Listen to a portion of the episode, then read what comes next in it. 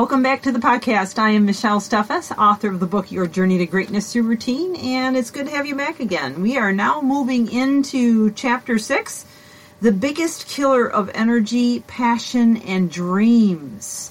So, this gets kind of interesting because all of us have skeletons in our closet or issues that we've had to face in the past that have been devastating to us so we're going to start diving into that and helping you to recover from those skeletons or at least put them behind you and be able to move forward. You can apply all that we have learned so far in every podcast, but you can be stopped right in your tracks from making progress if you have unforgiveness in your heart.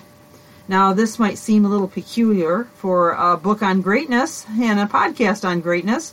However, it could be the most important step in your journey. In fact, if you have struggled in the past with overcoming certain obstacles in your life or felt frustrated that you can't make progress, this chapter could very well change everything for you.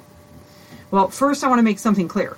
If somebody hurts you in some way and, and you have been wronged, seriously wronged, forgiving that wrong does not mean that you forget the offender or that they're absolved of the offense. Wrong is wrong, and the pain that you may have suffered is real. Additionally, the choice is yours in the end.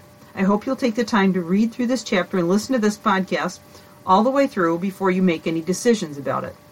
Choosing to forgive is more about releasing you than it is about releasing them. So let's just think about a few questions we can ask ourselves right now and try to stay objective with our responses. By choosing not to forgive someone that has seriously harmed you, are you suffering emotionally, mentally, or physically as a result? Are you resolving this issue and making life better or bitter? Is it possible that you're damaging your relationships around you due to the anxiety you feel about that unforgiveness or that suffered wrong? Could you be missing out on opportunities in life or career due to your state of mind or your health conditions that are brought on by the unforgiveness? Could you be creating neural networks that are skewing your perceptions on hmm, possibly marriage, family, jobs, politics, religion, social interaction, money, education, confidence, and the list just goes on and on? And finally, do you feel that the offender could be lying awake at night, unable to sleep, and feeling tormented because you don't forgive them? Uh, not likely. You know, as hard as it might be to swallow that pill, it's so worth it for your sake. Your greatness is very important. And if you really want to accomplish, then you have to put you first. And putting you first means being able to let go of this and move on. So let's just dive into a few real consequences of choosing not to forgive, beginning with your mental and physical health. So, statistically, they found out that there are six e- emotional effects of bitterness and unforgiveness such as prolonged mental and emotional pain. Number two, anxiety or depression. Number three, vindictive behaviors. Number four, distrust. Number five, cynicism and pessimism. And number six, futility and unhappiness. The physical problems that have been found from unforgiveness.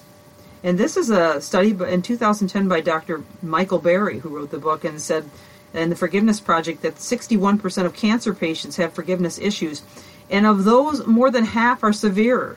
He also stated that harboring those negative emotions and anger and hatred causes a state of chronic anxiety.